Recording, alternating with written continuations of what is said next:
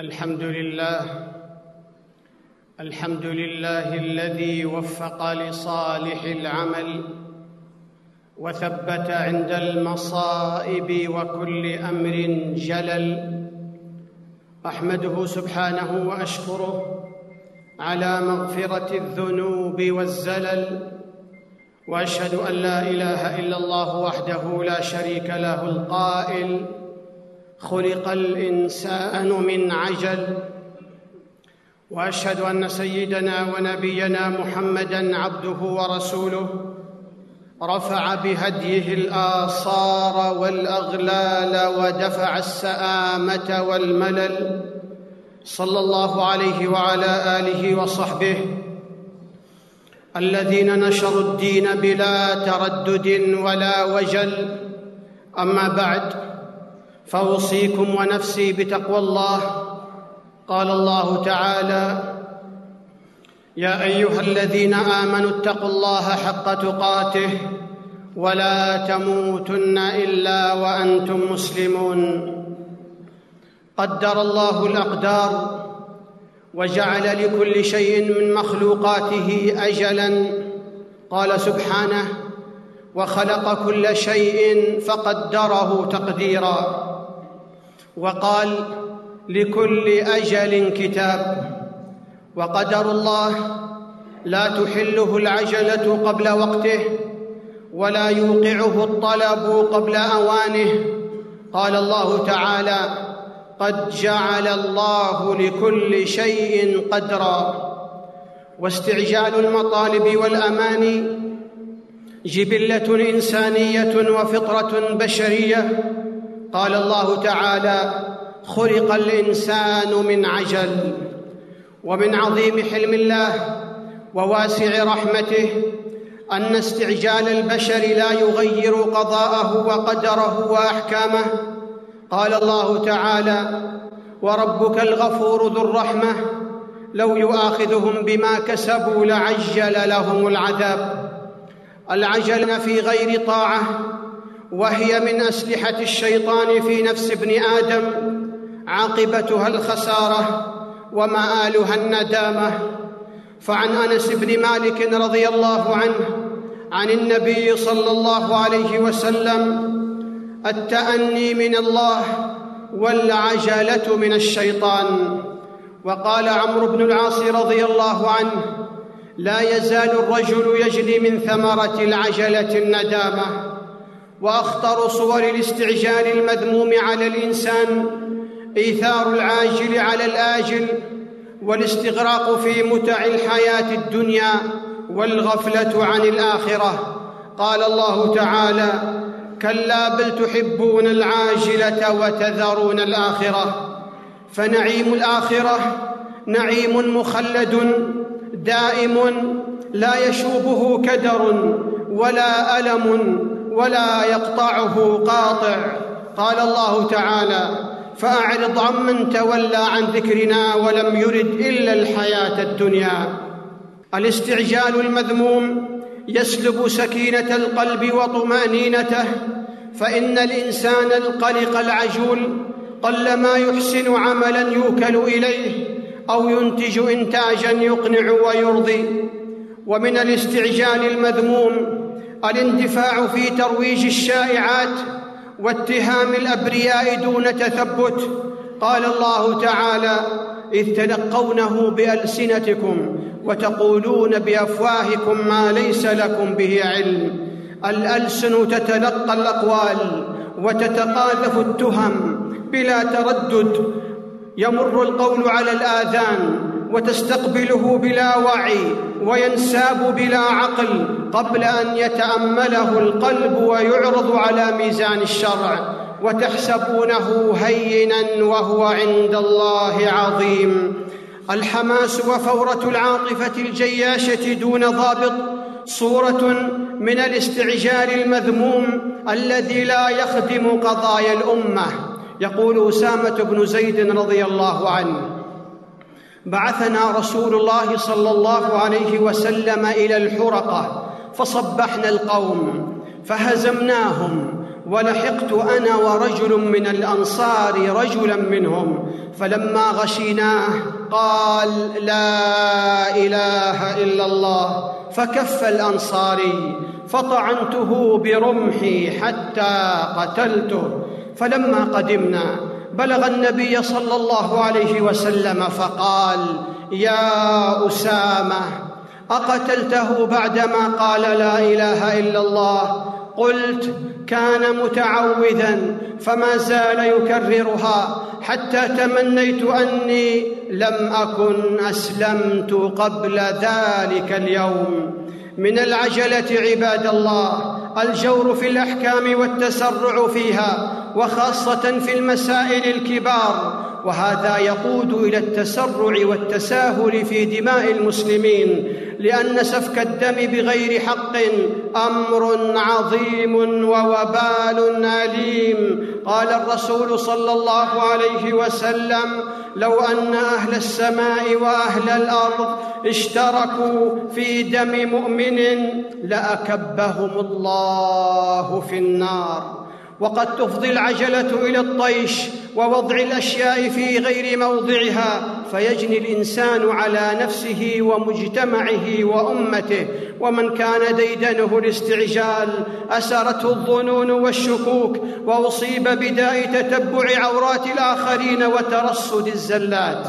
التجرؤ على الفتيا واستعجال التصدر قبل النضوج والرسوخ في العلم. سوء سيرة ومزلق ومهلك ومهلكة وأيسر الناس على الفتيا أقلهم علما. يقول بعض السلف في زمانه ولبعض من يفتي ها هنا أحق بالسجن من السراق. استعجال النصر دون التمكن من أسبابه جهل بسنن الله. قال الله تعالى أم حسبتم أن تدخلوا الجنة ولما يأتكم مثل الذين خلوا من قبلكم مستهم البأساء والضراء وزلزلوا حتى يقول الرسول والذين آمنوا معه متى نصر الله؟ ألا إن نصر الله قريب. ذلك أن النصر أمر متروك لله سبحانه يجعله على يد من يشاء من عباده. العجلة في القضاء والحكم والفصل بين الناس إفساد لحياتهم وتضييع لحقوقهم. يقول علي رضي الله عنه بعثني رسول الله صلى الله عليه وسلم إلى اليمن قاضيا فقلت يا رسول الله ترسلني وأنا حديث السن ولا علم لي بالقضاء. فقال صلى الله عليه وسلم إن الله سيهدي قلبك ويثبت لسانك.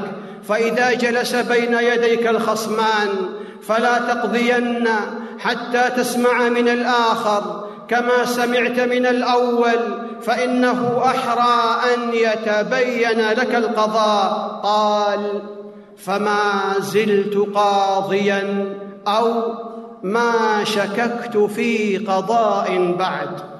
من مطالب قوامة الرجل ومسؤوليته في بيته الاتصاف بالهدوء ونبذ مظاهر الاستعجال المذموم الذي يهدم كيان الحياة الزوجية ويقودها إلى نهايات لا تحمد عقباها والاستعجال في الدعاء من موانع إجابة الدعاء وقد يدعو الداعي وتتأخر الإجابة لحكمة يعلمها الله تعالى فينتهز الشيطان الفرصة ويوسوس للمسلم أن يترك الدعاء. قال صلى الله عليه وسلم يستجاب لأحدكم ما لم يعجل يقول دعوت فلم يستجب لي. قال أحد السلف يخشى على من خالف وقال قد دعوت فلم يستجب لي. أن يحرم الإجابة وما قام مقامها من الادخار والتكفير. ومن العجلة في الدعاء أن يدعو الداعي قبل أن يحمد الله ويثني عليه ويصلي على رسول الله صلى الله عليه وسلم.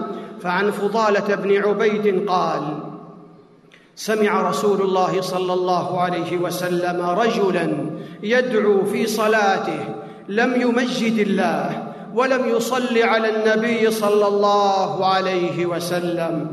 فقال رسول الله صلى الله عليه وسلم عجلت أيها المصلي. ثم علمهم رسول الله صلى الله عليه وسلم.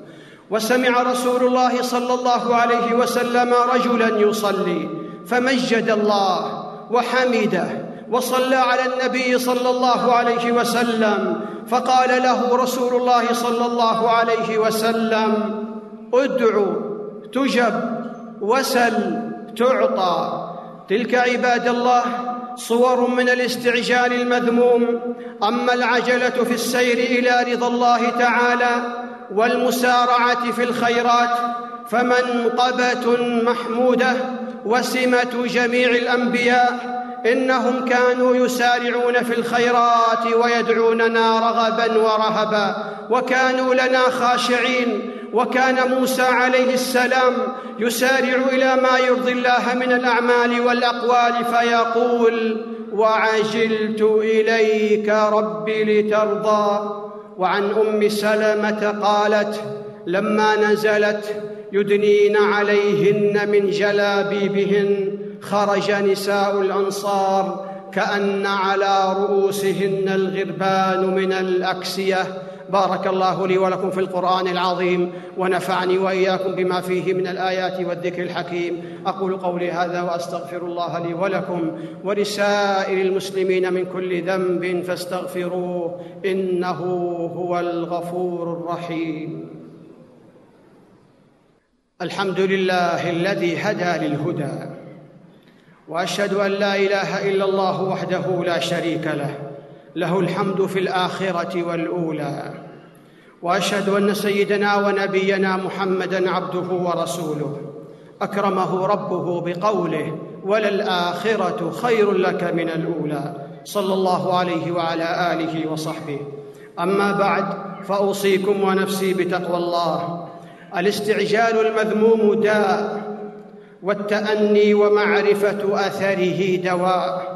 قال النبي صلى الله عليه وسلم للأشج رضي الله عنه إن فيك خصلتين يحبهما الله الحلم والاناه قال أحد السلف ومن تأنى وتثبت تهيأ له من الصواب ما لا يتهيأ لصاحب البديهة. يعالج الاستعجال المذموم يعالج الاستعجال المذموم بالرجوع إلى الوحيين وأهل العلم في النوازل والفتن.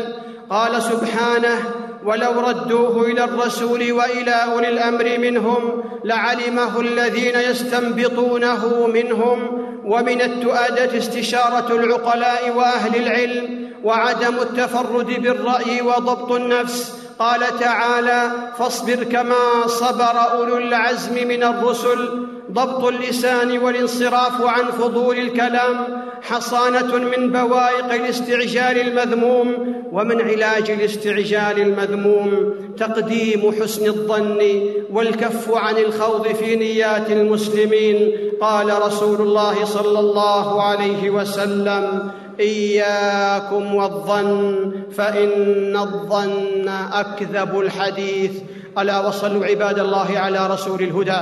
فقد أمركم الله بذلك في كتابه فقال إن الله وملائكته يصلون على النبي. يا أيها الذين آمنوا صلوا عليه وسلموا تسليما. اللهم صل على محمد وأزواجه وذريته كما صليت على إبراهيم وعلى آل إبراهيم إنك حميد مجيد وبارك على محمد وأزواجه وذريته كما باركت على إبراهيم وعلى آل إبراهيم إنك حميد مجيد وارض اللهم عن الخلفاء الأربعة الراشدين أبي بكر وعمر وعثمان وعلي وعن الآل والصحب الكرام وعنا معهم بعفوك وكرمك يا أكرم الأكرمين اللهم اعز الإسلام والمسلمين. اللهم اعز الإسلام والمسلمين. اللهم اعز الإسلام والمسلمين. وأذل الكفر والكافرين. ودمر اللهم أعداءك أعداء الدين. واجعل اللهم هذا البلد آمنا مطمئنا وسائر بلاد المسلمين. اللهم آمنا في أوطاننا. وأصلح أئمتنا وولاة أمورنا ووفق بالحق إمامنا وولي أمرنا خادم الحرمين الشريفين لما تحب وترضى. اللهم وفقه لهداك واجعل عمله في رضاك يا رب العالمين. ووفق نائبيه لما لكل خير يا أرحم الراحمين. اللهم من أرادنا وأراد الإسلام والمسلمين بسوء فأشغله بنفسه. اللهم من أرادنا وأراد الإسلام والمسلمين بسوء فأشغله بنفسه واجعل تدبيره تدميره يا سميع الدعاء. اللهم انصر المسلمين لإعلاء كلمتك في كل مكان. اللهم سدد رميهم ووحد صفهم واجمع كلمتهم على الحق يا رب العالمين. اللهم احفظ المسلمين في كل مكان. اللهم احفظهم بحفظك. اللهم كن لهم مؤيدا ونصيرا وظهيرا. اللهم إنهم جياع فأطعمهم وحفاة فاحملهم وحفاة فاحملهم وفقراء فأغنهم. اللهم كن لهم يا رب العالمين. اللهم أيدهم بتأييدك. اللهم منزل الكتاب مجري السحاب هازم الأحزاب اهزم أعداءك أعداء الدين وانصر المسلمين عليهم يا رب العالمين. اللهم إنا نسألك الجنة وما قرب إليها من قول وعمل ونعوذ بك من النار وما قرب إليها من قول وعمل. اللهم إنا نسألك من الخير كله عاجله وآجله ما علمنا منه وما لم نعلم. ونعوذ بك من الشر كله عاجله وآجله ما علمنا منه وما لم نعلم. اللهم إنا نسألك الهدى والتقى والعفاف والغنى اللهم اصلح لنا ديننا الذي هو عصمة أمرنا وأصلح لنا دنيانا التي فيها معاشنا وأصلح لنا آخرتنا التي إليها معادنا واجعل الحياة زيادة لنا في كل خير والموت راحة لنا من كل شر يا رب العالمين. اللهم إنا نسألك فواتح الخير وخواتمه وجوامعه وأوله وآخره وظاهره وباطنه ونسألك الدرجات العلى من الجنة يا رب العالمين. اللهم ابسط علينا من بركاتك ورحمتك وفضلك ورزقك. اللهم ابسط علينا من بركاتك ورحمتك وفضلك ورزقك. اللهم ابسط علينا من بركاتك ورحمتك وفضلك ورزقك. اللهم اعنا ولا تعن علينا. وانصرنا ولا تنصر علينا. وامكر لنا ولا تمكر علينا. واهدنا ويسر الهدى لنا. وانصرنا على من بغى علينا. اللهم اجعلنا لك ذاكرين لك شاكرين لك مخبتين لك أواهين منيبين. اللهم تقبل توبتنا واغسل حوبتنا وثبت حجتنا وسدد ألسنتنا واسلل سخيمة قلوبنا. اللهم إنا نعوذ بك من زوال نعمتك وتحول عافيتك وفجاءة نقمتك وجميع سخطك. اللهم ارحم موتانا واشف مرضانا وفك أسرانا. اللهم اغفر لنا ولوالدينا ولجميع المسلمين برحمتك يا أرحم الراحمين. ربنا ظلمنا أنفسنا وإن لم تغفر لنا وترحمنا لنكونن من الخاسرين. ربنا اغفر لنا ولإخواننا الذين سبقونا بالإيمان. ولا تجعل في قلوبنا غلا للذين آمنوا. ربنا إنك رؤوف رحيم. ربنا آتنا في الدنيا حسنة وفي الآخرة حسنة وقنا عذاب النار. إن الله يأمر بالعدل والإحسان وإيتاء ذي القربى وينهى عن الفحشاء والمنكر والبغي يعظكم لعلكم تذكرون. فاذكروا الله يذكركم واشكروه على نعمه يزدكم ولذكر الله أكبر والله يعلم ما تصنعون.